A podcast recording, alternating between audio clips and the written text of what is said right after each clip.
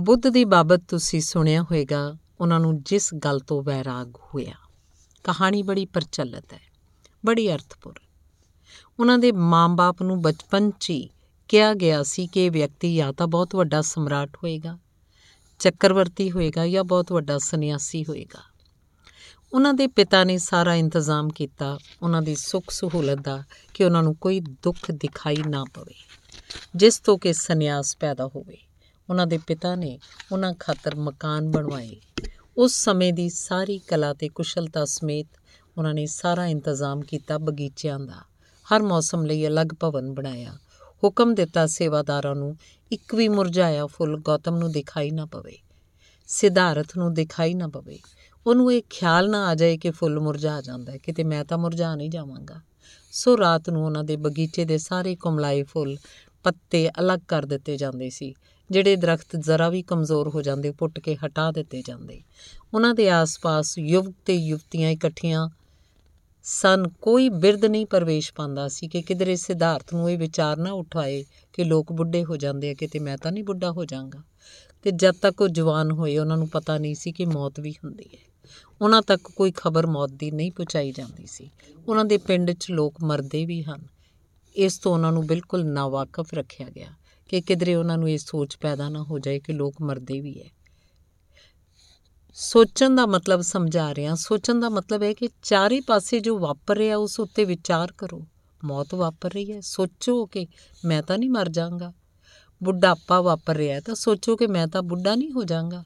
ਸੋਚ ਨਾ ਪੈਦਾ ਹੋ ਜਾਏ ਬੁੱਧ 'ਚ ਇਸ ਲਈ ਉਹਨਾਂ ਦੇ ਪਿਤਾ ਨੇ ਸਾਰਾ ਉਪਾਅ ਕੀਤਾ। ਚਾਹੁੰਦਾ ਹਾਂ ਤੁਸੀਂ ਸਾਰਾ ਉਪਾਅ ਕਰੋ, ਸੋਚ ਪੈਦਾ ਹੋ ਜਾਏ। ਉਹਨਾਂ ਨੇ ਉਪਾਅ ਕੀਤਾ ਕਿ ਸੋਚ ਪੈਦਾ ਨਾ ਹੋ ਜਾਏ, ਪਰ ਸੋਚ ਪੈਦਾ ਹੋ ਗਈ।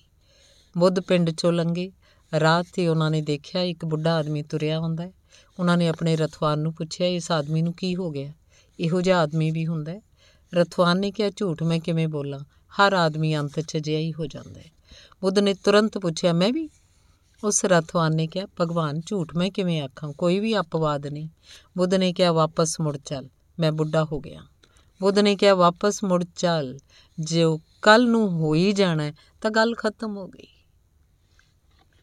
ਇਹਨੂੰ ਮੈਂ ਸੋਚ ਕਹਿਣਾ ਲੇਕਿਨ ਸਾਰਥੀ ਨੇ ਕਿਹਾ ਸੀ ਇੱਕ ਯੁਵਕ ਮਹਾ ਉਤਸਵ 'ਚ ਜਾ ਰਹੇ ਆ ਸਾਰੇ ਪਿੰਡ 'ਚ ਲੋਕ ਉਡੀਕ ਕਰਨਗੇ, ਇਸ ਲਈ ਚੱਲੋ। ਬੁੱਧ ਨੇ ਕਿਹਾ, ਹੁਣ ਜਾਣ 'ਚ ਕੋਈ ਰੁਚੀ ਨਹੀਂ ਰਹੀ। ਯੁਵਕ ਮਹਾ ਉਤਸਵ ਫਜ਼ੂਲ ਹੈ। ਕਿਉਂਕਿ ਬੁਢਾਪਾ ਆਉਂਦਾ ਹੈ। ਪਰ ਉਹ ਗਏ, ਹੋਰ ਅੱਗੇ ਵਧੇ। ਉਹਨਾਂ ਨੇ ਦੇਖਿਆ ਲੋਕ ਇੱਕ ਅਰਥੀ ਲਈ ਜਾਂਦੇ ਆ। ਕੋਈ ਮਰ ਗਿਆ, ਬੁੱਧ ਨੇ ਪੁੱਛਿਆ, ਇਹ ਕੀ ਹੋਇਆ? ਲੋਕ ਕੀ ਕਰਦੇ? ਉਹਨਾਂ ਨੇ ਮੋਢਿਆਂ ਤੇ ਕੀ ਚੀਜ਼ ਚੁੱਕੀ ਹੈ? ਰਥਵਾਨ ਨੇ ਕਿਹਾ, ਕਿਵੇਂ ਆਖਾਂ? ਹੁਕਮ ਨਹੀਂ, ਪਰ ਝੂਠ ਨਹੀਂ ਬੋਲ ਸਕਾਂਗਾ। ਇਹ ਆਦਮੀ ਮਰ ਗਿਆ ਇੱਕ ਆਦਮੀ ਮਰ ਗਿਆ। ਉਹਨੂੰ ਲੋਕ ਲਈ ਜਾਂਦੇ ਆ। ਬੁੱਧ ਨੇ ਪੁੱਛਿਆ, ਮਰਨਾ ਕੀ ਹੈ? ਉਹਨਾਂ ਨੂੰ ਪਹਿਲੀ ਦਫਾ ਪਤਾ ਲੱਗਿਆ ਕਿ ਇੱਕ ਦਿਨ ਜੀਵਨ ਦੀ ਨਦੀ ਸੁੱਕ ਜਾਂਦੀ ਹੈ, ਆਦਮੀ ਮਰ ਜਾਂਦਾ ਹੈ। ਬੁੱਧ ਨੇ ਕਿਹਾ, ਹੁਣ ਬਿਲਕੁਲ ਵਾਪਸ ਮੁੜ ਚੱਲ, ਮੈਂ ਮਰ ਗਿਆ। ਇਹ ਆਦਮੀ ਨਹੀਂ ਮਰਿਆ, ਮੈਂ ਮਰ ਗਿਆ। ਇਹਨੂੰ ਮੈਂ ਸੋਚ ਕਹਿਣਾ ਉਹ ਆਦਮੀ ਸੋਚਣ ਤੇ ਵਿਚਾਰਨ 'ਚ ਸਮਰੱਥ ਹੋਇਆ ਹੈ ਜਿਨੇ ਦੂਜਿਆਂ ਉੱਤੇ ਜੋ ਵਾਪਰਿਆ ਉਹਨੂੰ ਸਮਝਿਆ ਤੇ ਜਾਣਿਆ ਕਿ ਉਹ ਉਸ ਉੱਤੇ ਵੀ ਵਾਪਰੇਗਾ। ਉਹ ਲੋਕ ਅੰਨੇ ਹਨ ਜੋ ਚਾਰੇ ਪਾਸੇ ਵਾਪਰ ਰਿਹਾ, ਉਹਨੂੰ ਨਹੀਂ ਦੇਖ ਰਹੇ। ਤੇ ਇਸ ਅਰਥ ਵਿੱਚ ਅਸੀਂ ਸਾਰੇ ਅੰਨੇ ਆ ਇਸ ਲਈ ਮੈਂ ਇਹ ਕਹਾਣੀ ਸੁਣਾਈ ਹੈ ਅੰਨੇ ਆਦਮੀ ਦੀ। ਧੰਨ